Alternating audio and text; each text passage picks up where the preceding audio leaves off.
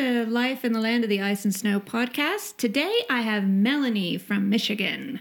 Yes, thank you for having me. If people kind of know where the Upper Peninsula of Michigan is, that's what I call home. So if you were to look at the map of Michigan and go as far north on the map as you can, you'll see a little peninsula that sticks out into Lake Superior. Uh, that's called the Upper Peninsula. So we abbreviate it the UP, which makes us Yoopers. Oh, I've heard that term before, but I didn't know why. Yeah, so now you've just met your first Yooper. Yes. yeah, so, well, a lot of us are Scandinavian in ancestry. And so our language is also influenced by Swedish and Finnish.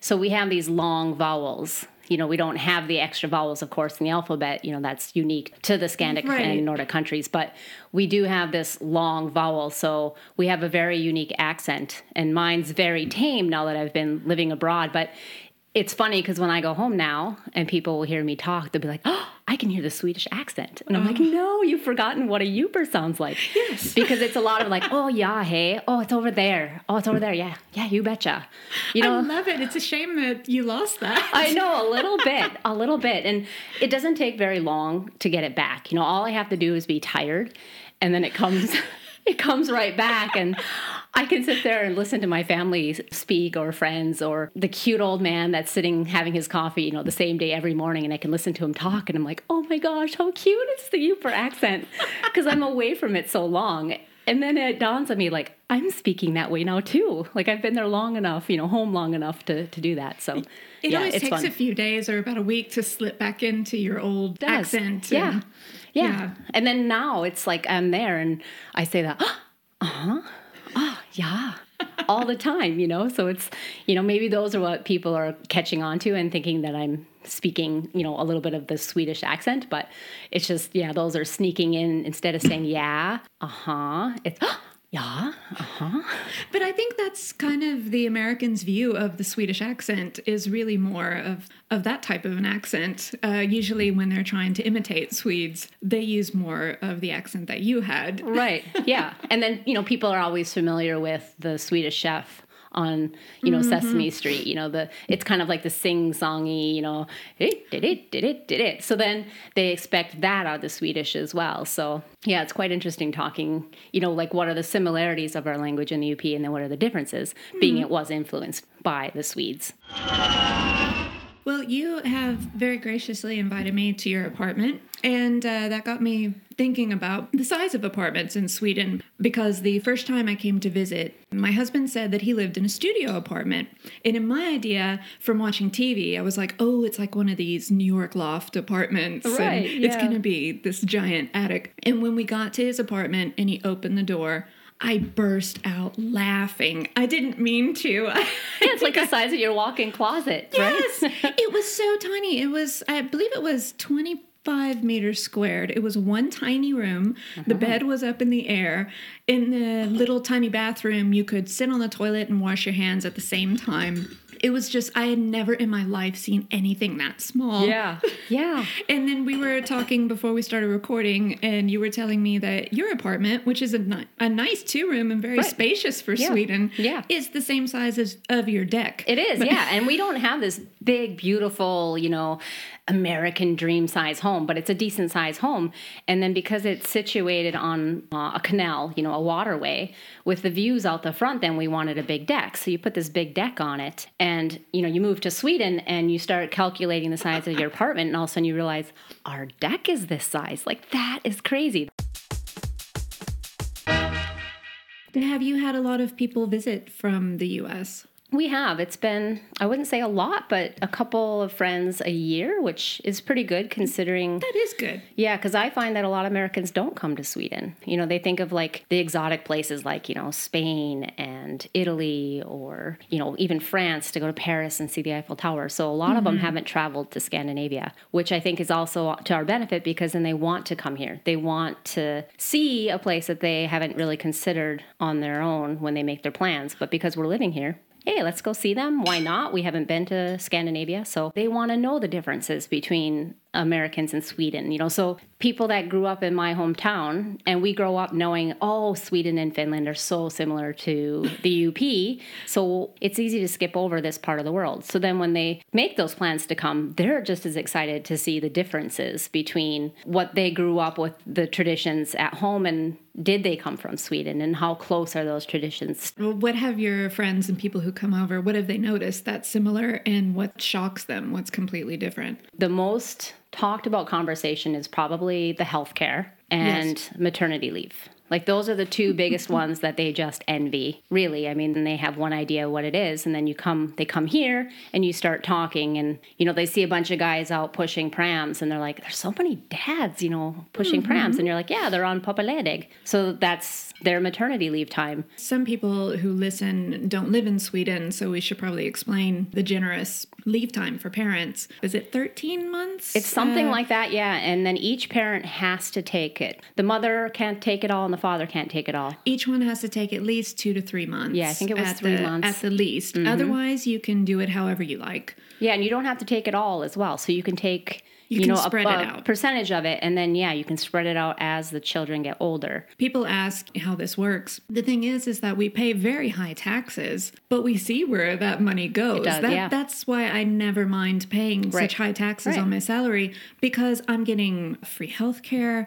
I never have to worry about college for my kids. It's all free for everybody. Right. You can also take off as long as you like. Yeah. If there's a sickness in the family, like your child gets very ill. And the same thing for yourself if you're ill for a long amount of time. I've told a lot of Swedes that this is not the same way in the States. For a lot of my friends who work, they get maybe five sick days a year, and every Swedish person laughs and they're like, But how do you know you're only going to be sick five days? I know it. Yeah, it's impossible. and it's the same with vacation over there, right. about the same. Right. And unfortunately, I've I found out a lot of people in the U.S. have to take vacation days when their kid is sick, right. or sometimes yeah. when when they're sick themselves because mm-hmm. they've run out of sick days. Yeah. So it's so refreshing to not have to worry about that here. And it, there's an ease about it. So, you know, like for me, being I don't have the children, but I have had to use the healthcare system, I can appreciate the fact that I don't have to worry whether or not I should go in, like what my copays might be. The asthma testing I've had is an, an, additional cost, so the lab work is all included. You know, those little things that you get upcharged for in the States aren't there. And you don't hesitate to no, go in if no. you're worried about something. You know, I had a non life threatening major surgery a couple years ago. And, you know, I went in and I had my consultation, and within two months, easily in and out of surgery, I paid $8. And that was because of the food. So yes. the hospital contracts their food out. So the subcontractor wanted me to pay for the food. It was eight dollars, but mm-hmm. everything else with that visit was covered because I hit that copay you talked about. So the waiting time wasn't bad. The surgery was done fantastic. You know, I felt comfortable with my doctors, knowing that if I just go in, it's yeah, it's there for me. So then going back, that's what we end up talking about the most with friends and and coming here outside of those types of adult conversations then it's more like what are the foods like uh-huh. can, can i try that liver pate in a tube and the caviar and things that they think are super strange you know yet in America we'll eat cheese out of a tube, you know, and that's okay. But why why is it that liver pate out of a tube is just so bizarre? They like the meatballs and potatoes, which is very popular or very common in the US or in the UP as well. So that wasn't so so strange for them. And then outside of the foods, I think everybody else really just likes the culture and the architecture. You know, you bring them to Gamla stan oh. and it's just beautiful. The buildings, you know, the cobblestone streets, the fact that they're narrow, they're from the 1500s it's stunning. For me, just coming from the US, it takes a while with all the beautiful architecture here, and especially in the old towns of any of these cities, because in my head, it feels like a trip to Epcot Center. Yeah, exactly. I was just thinking the same thing as I was yeah. like, I wonder if I should mention the Epcot Center because it is. And, and family come and they're like, wow, this is like the real Epcot Center. Yes. And you're like, why? like, why do we have to keep comparing it to Disney World? But I mean, I guess credit to Disney World, they've done a good job. Yes. But, but it is that strange feeling. You pinch yourself and you're like, wow, this is my backyard. Yeah, now the Christmas markets are starting. There was a, an American friend of mine who came to visit, so we went out for fika under the chestnut tree. Uh, this time of year, it was still beautiful, but we were inside, and they've often got a lot of gluten free treats there. Uh, and then, yeah, coffee's always been good. But, you know, we were down there, and he came into the city to Christmas shop. And so the Christmas markets were going up. So it's quite exciting. Yeah, I'm looking forward to going For people who don't live here, it's a nice old tradition in almost all of the big European cities. It's usually people with small booths selling crafts or special food. They're often in folk costumes wherever you go. They'll sell the spiced wine, non alcoholic, all the Christmas treats. Uh, they have, just like at an old carnival, they'll have where you can spin the wheel and win some chocolate. It's just such a nice thing to get you in the mood. I It is, think, yeah. I think Christmas. it's it's great whether I have company or not. We've gone down there, and some years we've taken our little travel thermos, and you know, you buy your glögg, you put it in there so it stays warm. That's right. And then you just kind of go up and down the markets, and it's a lot about the shopping and just seeing all the homemade crafts and sampling things, glass blown Christmas ornaments, meats from the north, you know, reindeer, moose, and things that we don't typically eat in the states. And then also just to go to people watch. It's just such a nice atmosphere. Sometimes I'll have a little uh, band playing music or somebody on guitar. My kids, they um, they know that it's a prime location to go and sing for money, so they'll usually. Ah, entrepreneurs. Yeah, because. I'll, I always say I'll buy you one treat at the Christmas market, and then later, if they want another treat, I'll say, "Well, you have to pay for that yourself." And I swear they will go off to the side. They will sing. They go to music school, so they're good singers. They'll sing for ten minutes, and they'll get up to two hundred crowns Yeah. because oh, people just love Christmas songs when it's Oh, sung by children at the Yeah. Christmas market. They try it other times a year, does not go so well. One of the hardest things for me here is breaking that barrier of uh, maybe friendships or even just communication because I am a very bubbly, outgoing individual. So I can go up to a suite and I can ask a question and they just uh, and they just walk away and you're like, oh, okay, well I didn't get the answer. So then you ask someone else and they're you know they also kind of either not ignore you but they're you can tell that they're just a little bit uncomfortable and they walk away and then i feel like i walk into a situation oftentimes where i can be in a grocery store and someone's in line ahead of me and the little girl puts something on the belt and she'll be looking at me and mom will look at me and be like oh i had one of those as a child and she just looks at me and turns around and keeps putting the stuff on the belt and i'm like i guess that conversation's not going anywhere I think they're looking at three things. It's like, okay, mm-hmm. either you're foreign or you're drunk or you're a crazy person. might not be that far off, but it can be hard because I often wonder, well, if I would have said that in Swedish, would they have responded any differently? Or is it just a societal thing? I am from the Midwest and we are known for our generosity and being outgoing. So I know that a lot of Nordics and, you know, in our home area, it's kind of a stereotype that the Finns are very quiet. In fact, there's a joke that how do you tell a Swede from a Finn? And when you talk to a Swede, a Swede will look at your shoes. And when you talk to a Finn, the Finn will look at his shoes. So, you know, I, I was kind of aware of this quiet tendency or this reserved tendency before coming. And I figured, okay, that's fine. You know, people are reserved. And then you move here and you're like, wow, okay, it can be quite difficult to kind of break that barrier. I think my first day going to the nanny job my first year i was on the bus. And i was like maybe i can meet this network of nannies. You know there's all these girls on the bus with these kids after picking them up from school. So i'm standing there with the kids and i'm hanging onto the rail and this one girl walks in and she hangs on to the same handrail. So i was like oh are you a nanny too? And she's like she looks at me and she's like no. And then she goes back to the kids and i knew she was the nanny. So i was like oh well I guess I'm not going to make nanny friends. And that's still kind of where I struggle a little bit. I think the other like societal things here, I've yeah, come to love and appreciate them and I feel like I have my place, but the communications or just getting involved in like community things has been my hardest area to kind of break through.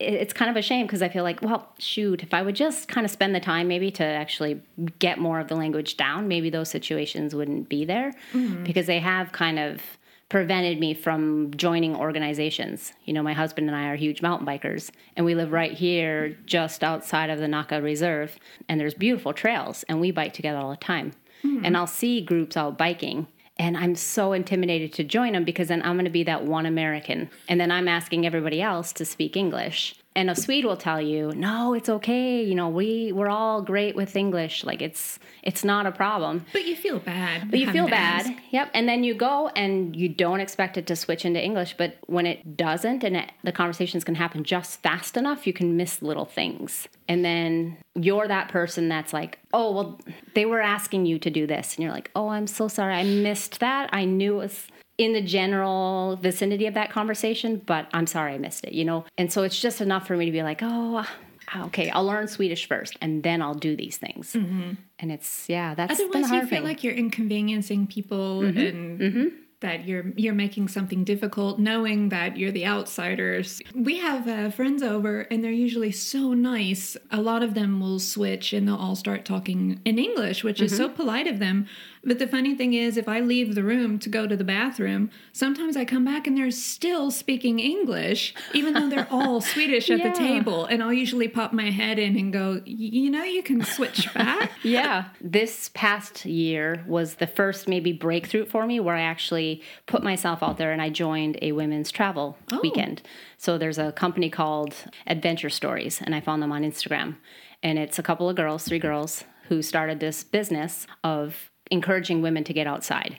Hmm. So these girls got together and wanted to not only have these amazing experiences, but also to educate a little bit and make women feel empowered to do these things. And so I've been following them on Instagram. And I'm like, oh, I want to do that. So I contacted Adventure Stories and I asked them, like, you know, I know, you know, it's a Swedish group. You know, would you consider having me along, even though I don't speak strong Swedish? And they wrote back, like, you know, we would love to, but unfortunately, we don't have any English speaking trips. So it kind of validated that feeling like, oh, no, it's because, you know, I, I can't speak. So it's, yeah. it's, it's like validated the fact, like, yeah, there's probably those other groups too. Like, that's how the mountain bikers would feel. And that's how blah, blah, blah would feel. So I was kind of disappointed, but I kept following them. I kept up on the social media and I realized that maybe a month or so before their trip was coming due, there were still two spots open. So I reached out again because I, I really wanted to do this. And I was like, you know, I, I contacted you a couple months ago about joining your adventure. And again, I don't speak Swedish, but I'm very outgoing. I'm very friendly. I'm just as happy to sit somewhere and either participate or not. You know, like I, I, I just would really like to be a part of your group. And so she said, absolutely. So then I went, and it was amazing because everyone, for the most part, is stuck in Swedish. Which again I appreciate, and then every once in a while someone would say, "Did you get that?" You know, there was one gal in particular who was a little bit uncomfortable with it, so she was hmm. straight out right in the front. Said, "She said, oh, I, my English isn't good, and you know, I feel kind of silly about it." And I was like, "You know, then we take everything in Swedish. It's totally fine." And we had this life coaching session, so to sit there and not totally understand was a little bit tough for me. But they were so sweet in return that every time they felt something was really important, they would include me in it. And to be honest, I understood more Swedish than I thought. In the end, I probably interacted with that woman more than anyone else on the group. And we still, you know, kind of loosely keep touch on social media. So it's been kind of amazing because it went from this oh, I'm just going to try it. I'm going to put myself out there. I probably won't fit in. It's going to be a little bit scary. I'm going to feel excluded to like going and then having everyone else in the group kind of just really welcome me and say, oh, it was great. You know, even though it was English, it was just amazing. We loved having you there. It's kind of spurred me on to try other opportunities now, to get out there and to join groups and start doing the things that I miss when I'm mm-hmm. living in a city.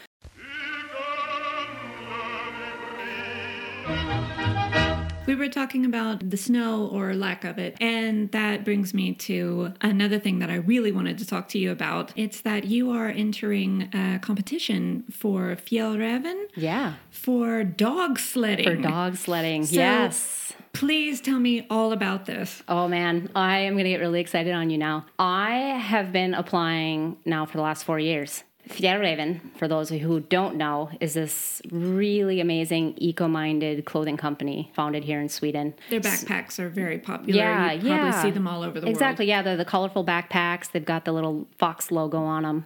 So yeah, they've become this very you know well-known international brand, and and for right reasons. I mean, they not only make great clothing, but they're putting together these events. And so what they do now is they have hiking classics.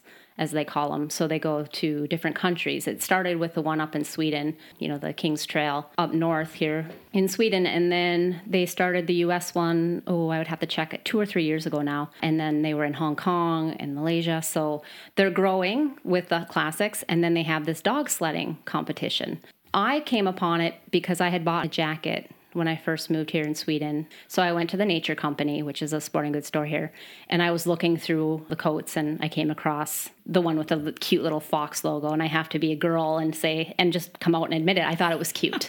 you know, like here's this adorable little fox on the sleeve. And so I tried on a couple of their coats and fell in love with one and purchased the coat, went home and found them on social media and I came across the Fjällräven Polar. And it was this dog sledding expedition that they run every April. So in November months, what they asked you to do is they have a competition where you have to get the most votes on social media. So they've set it up so that the 10 regions in the world with the predominant markets, they'll choose two people from each region and the first spot is chosen by that one getting the most votes on social media or on Facebook. And you have to make a video to apply and they heavily it. suggest a video, yeah. So they have an application process online and you kind of just fill it in. It's a quick little bio, maybe some skills and talents that you feel you could contribute to the group and then pictures and or a movie. I was So- going to ask you, have you done dog sledding before? I've been on the back of a dog sled, but nothing at speed. So, if we were to go back before even realizing about the competition, uh, back in 2013, I volunteered at a dog sled race in our hometown. So, I ski Oh. patrolled for 12 years. When you patrol in a small area, you end up doing a lot of volunteering in different events. And so, this was one of them. And that particular year, I wanted to, to be a dog handler. You know, the years before, I had always done traffic control, safety, etc.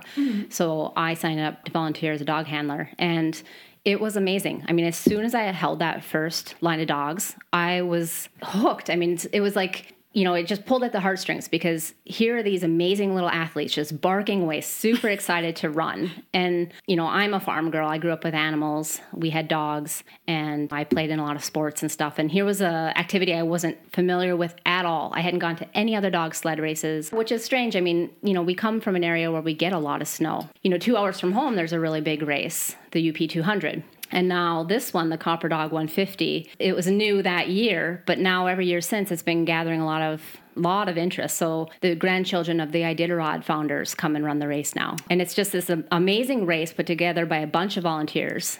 And so I went out there, I was holding that string of dogs and like, wow, I just got to do this for myself. And so I talked to my husband after the event was over and I was like, you know what we should do for Christmas is instead of buying gifts to give to my my nieces and nephews, maybe we can get them to go over to one of the mushers and do some dog sledding.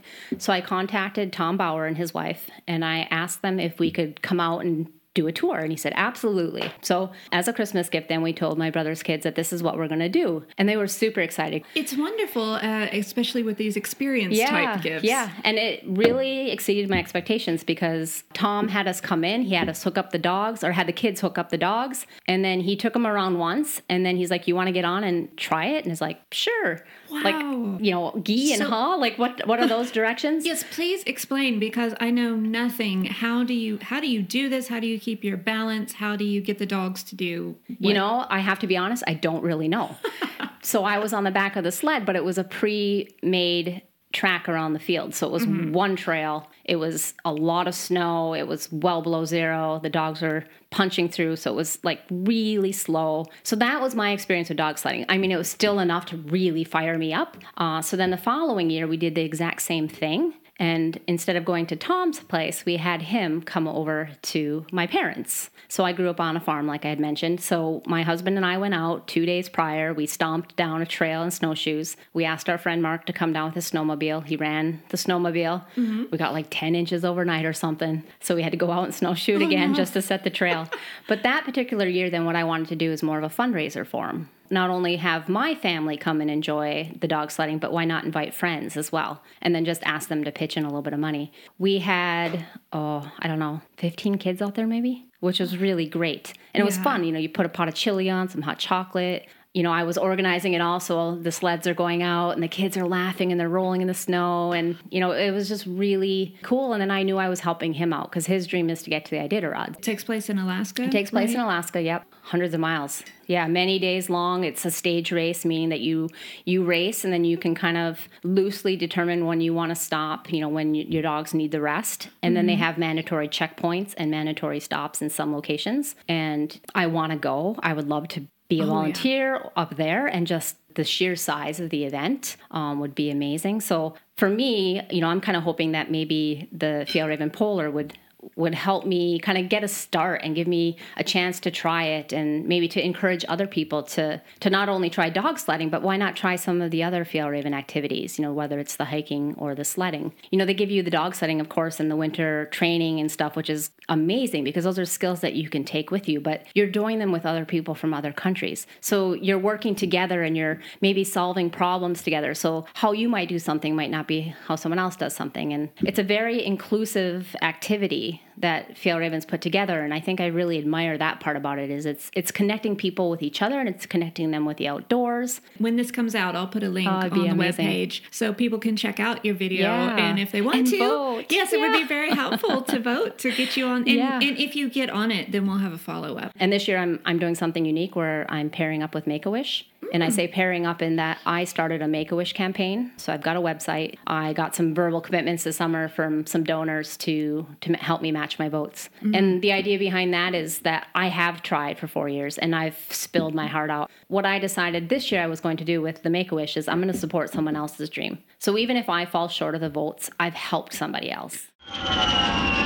Do you have any tips for anywhere in Sweden? Yeah, if I had something, I know like we talked about the markets in Gamla stan, those ones are great, but also in a lot of the other areas, you know, Uppsala, Eskilstuna, Skansen, of course. It's like the open air museum here. They've Um, taken old buildings from different regions of Sweden Mm-hmm. and set them up all in this park. And they explain to you how these people would have lived. So you get the whole experience. Yeah. And then on the other half of the park is my favorite part The animals. which is, yeah, the animals that are native to Sweden. Yeah. So I Um, think that would be a great like it's great to visit any time of the year, but Christmas time is amazing because again they have all the markets and you get the glögg and you have the little like gingerbread, Gingerbread. cookies that are like super flat and crispy here. I remember the first time I made uh, gingerbread cookies for my nanny family. They were the American style, very puffy. You know, you put the little f- smiley face on and little buttons down the front, and they didn't like them. They were too soft and chewy. They liked the the Swedish way. You know, Yes, it's just- used they to weren't it. no, and they didn't like the sugar cookies either. So Yeah. yeah, go yeah go there this time of year. I think it would be yeah really pretty it's to do that. cheaper in the winter too than it is in the Uh-huh. summer. So Yeah. it's it's great if especially if you have people visiting Yeah. Mm-hmm. Stockholm this time of year. It's a wonderful place to take people just to get this old Swedish Christmas Yeah. feeling. Plus you can see reindeer, which is also very Christmassy. Yeah, and then go for a a Yule board like the Christmas smorgasbord. Yes. So they are available everywhere. Yeah. All uh, almost all the restaurants advertise this. They start advertising this almost at the end of August for the Yule board, so it's all with Christmas food. Yep. Which in Sweden would be meatballs, all different kinds of sausages, prinskorv, that's one. Um, The sill, all of the different herrings. of course, the pickled herring. I know, but I love those. No comment. I'm almost Swedish. and the ham, they do the ham as well. What is it? Jansson's Temptation with the um, pota- It's a potato dish with sardines in it. Yeah, it's kind of like the au gratin potatoes, but it has the sardines in it. Except for they threw some fish in it. yeah. How can we make this better? In most companies in Sweden, almost every company does a Yule board Yeah. with their company. So that becomes a Yeah, a tradition very- too yeah, that you always go with work. so yeah, there's a lot of good ones around. We went to Rokeriet, Okay. which is on it's like the first island in the archipelago as you head out of Slussen. Fjäderholmen? Yes, thank you. Yeah, so what we've done is we've gone out to the Rokeriet and you know, if you buy their Yule board it includes the boat ride as well, the the cost of the ferry back and forth. So it's kind of a fun way to do a Yule board because you get the ferry ride so you get to see downtown. You go in, it's all smoked uh, meats and stuff, so it's a little bit different than typical Yule boards, but you know, it's been really delicious. We've done that one a couple of times, especially with friends because guaranteed a good Yule board, just the whole experience of going on the boat, you know, a little mm-hmm. cozy interior, you do the schnapps and the singing a little bit. It's a fairly great. short trip on the boat with 20, 30 minutes. Yeah. Um, it's a little bit different than just going somewhere in the city. So yeah, check that out as well. Wonderful. Well, thank you so much No, for being thank on. you. Yeah, Um, it was great. We'll definitely have to catch up on this dog sledding Yes, so thing vote- and see what happens. So vote on December 13th. The more views and the more people that it reaches and the more people that vote, of course, it helps me secure a spot on the team, but it also raises more money. Thank you for having me on. It was amazing. and thank you for inviting me into Oh, your home. absolutely. Come back. All right, bye.